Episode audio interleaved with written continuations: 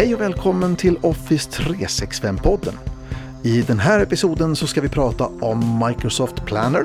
Vi ska prata om licensdjungeln och alla de begreppen som finns i Office 365 rörande licenser, abonnemang och tenants. Och dessutom, naturligtvis, nyheter om Office 365. Så eh, häng kvar. Välkommen!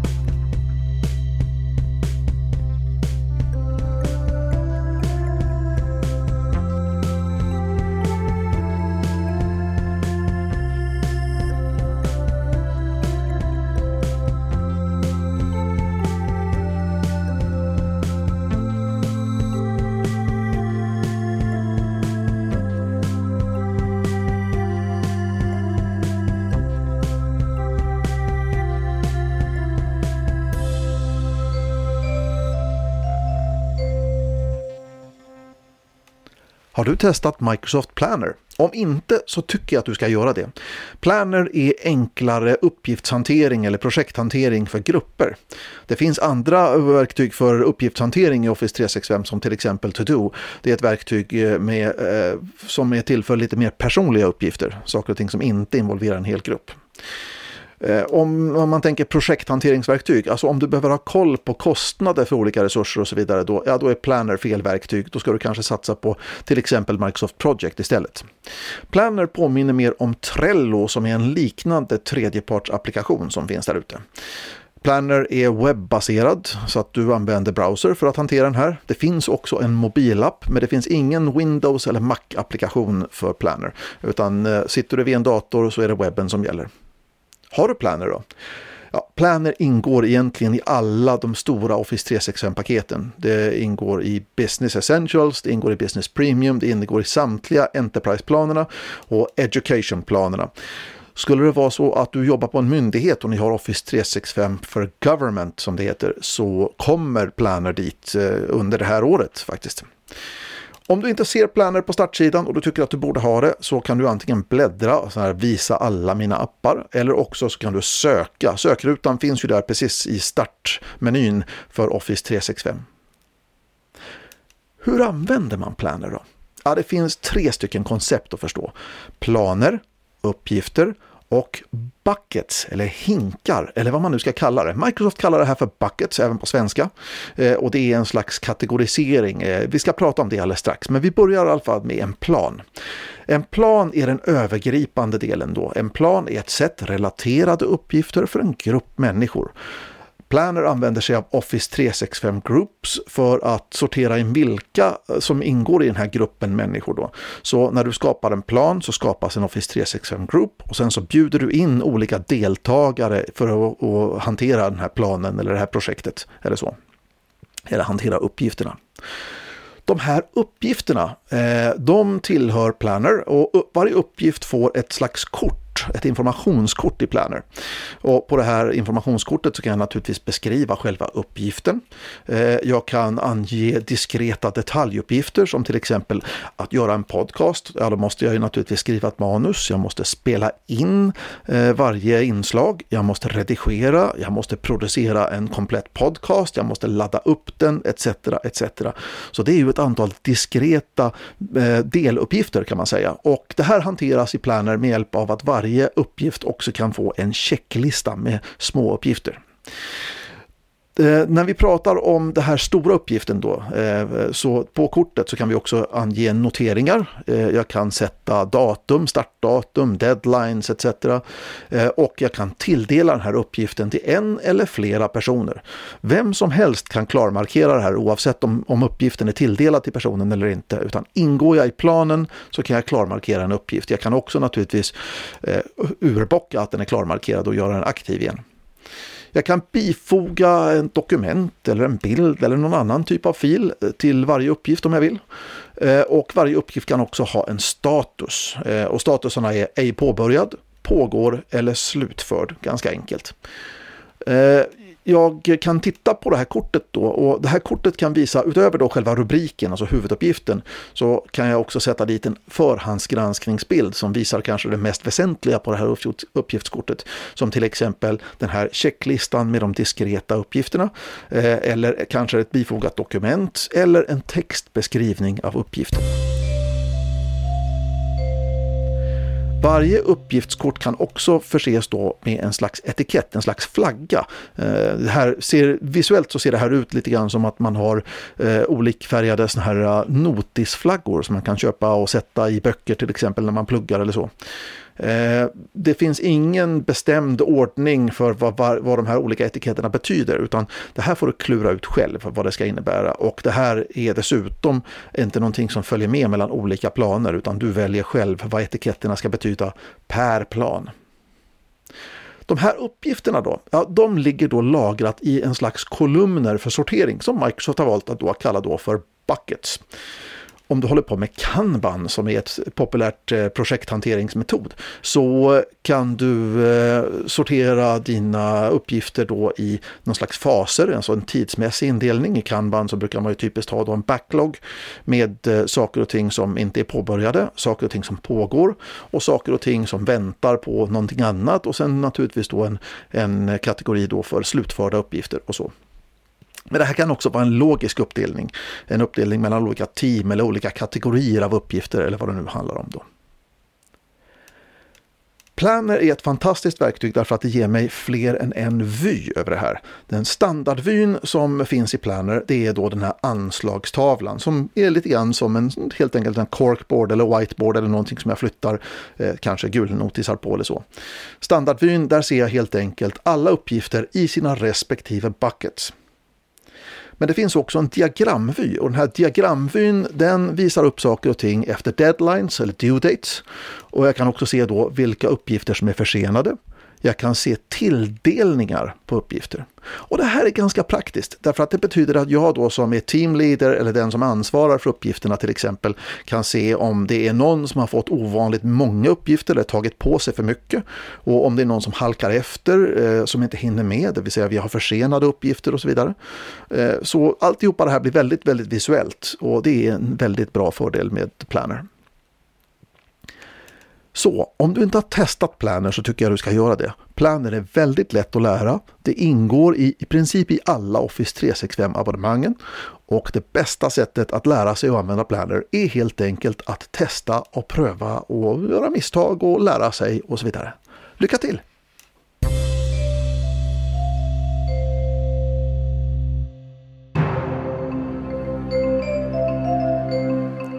Och så var det dags för nyheterna.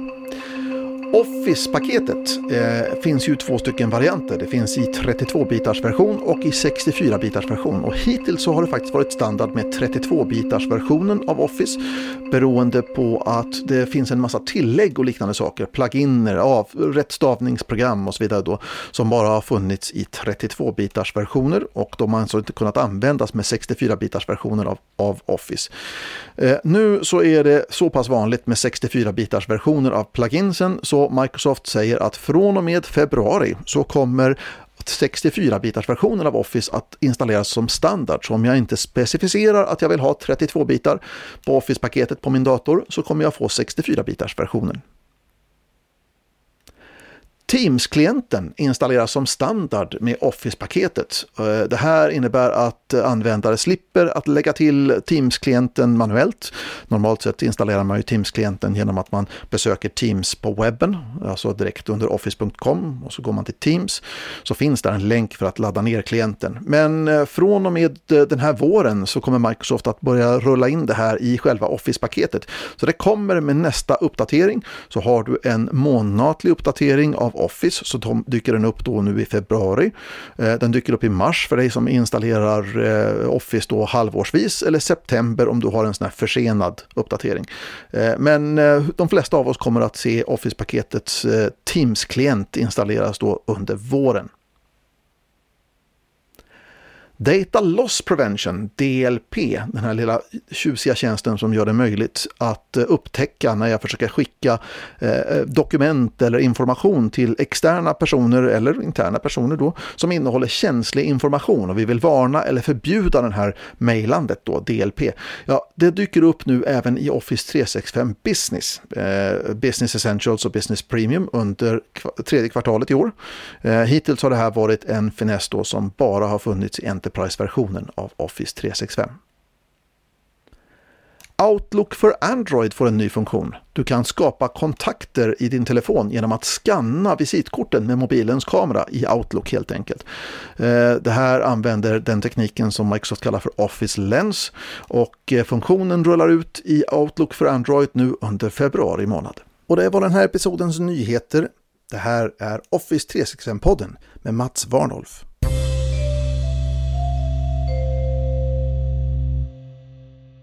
Vi som håller på med Office 365, vi svänger oss ofta med begrepp eh, och en av de svåraste sakerna att få koll på för dig som är ny med Office 365 är hur licenser och tjänster och produkter och abonnemang och tenants eller instanser, hur alltihopa det här funkar. Jag tänkte jag skulle gå, gå igenom lite grann om den här licensdjungeln och hur det här faktiskt fungerar.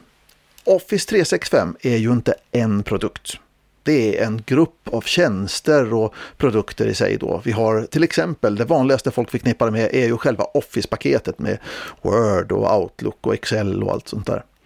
Sen har vi också Exchange Online som hanterar din mailbox. Vi har SharePoint Online som hanterar dina dokument och ditt intranät som har blivit en stor satsning för Microsoft nu i år. Eh, vi har också Skype for Business Online som hanterar dina konversationer och dina möten. Eh, och eh, sen har vi naturligtvis då en användarhantering och grupptjänst i bakgrunden som heter Azure AD. Azure är ju Microsofts molntjänstbegrepp och AD är en förkortning för Active Directory. Har ingenting att göra med det Active Directory som som du normalt sett har i en Windows-domän ifall du känner igen det därifrån. Men det fyller en liknande funktion fast just i molnet. Sen har du förstås eh, andra typer av tjänster som Azure Information Protection som ligger också i Azure AD som eh, hjälper till att skydda din information genom att kryptera dina dokument och sådana saker.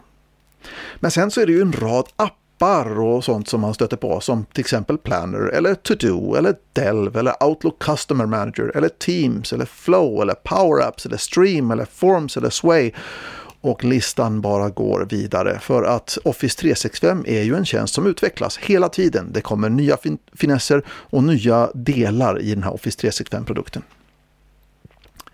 Var och en av de här tjänsterna och produkterna de finns oftast då i olika nivåer som vi kallas då för planer. Plan 1, plan 2, en del har plan 3 och en del, det finns till och med fyra nivåer på vissa tjänster och så vidare. Då. Och varje nivå ger eh, lite mer, eller varje, varje högre nivå så ger det lite mer funktionalitet eller kapacitet.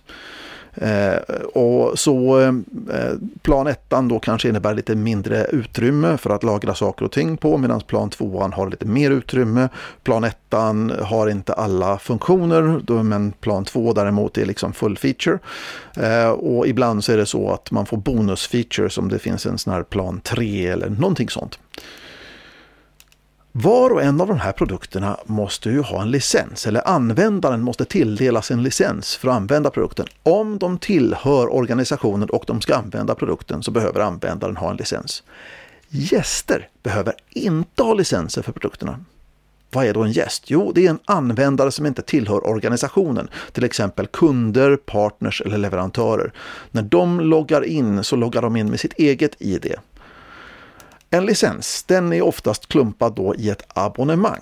Och jag tilldelar licenser till användare genom att koppla abonnemanget till användaren om det är så att jag vill använda licenser från två olika abonnemang för samma användare så måste användaren ha bägge abonnemangen. Så vad är de här abonnemangen då? Ja, till att börja med så är de sorterade lite grann i olika kategorier som till exempel Enterprise och Business och Education eller Academic, Government och First Line och Non-Profit. Ja, det finns varianter på det här då. Och inom Enterprise, ja då har vi till exempel en uppdelning då för E1 eh, som är plan 1-tjänster och utan Office-paket.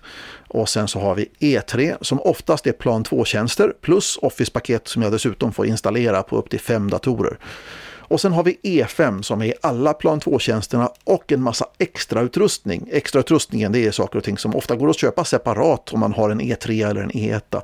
Ett exempel på extrautrustning eller bonusfeatures är att jag till exempel kan få ett telefonnummer knutet till mina möten, mina elektroniska möten. Så att om jag har någon deltagare som inte sitter vid en dator och inte har tillgång till appar och internet och så, så kan man ringa in till mötet istället.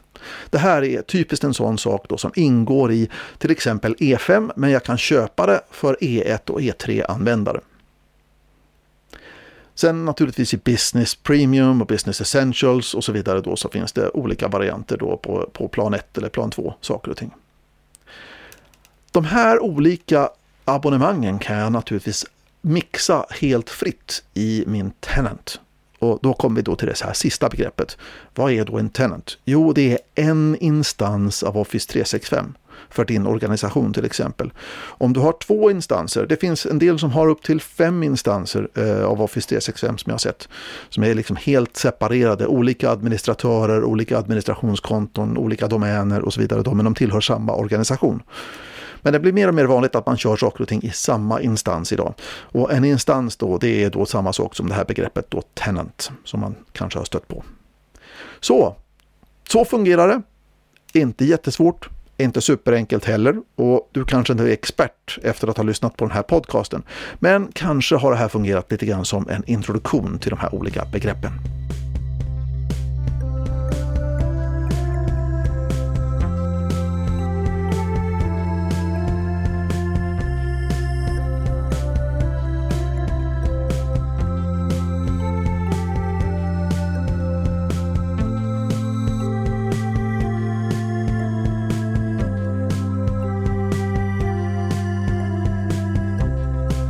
Har lyssnat på Office 365-podden. Jag heter Mats Warnolf.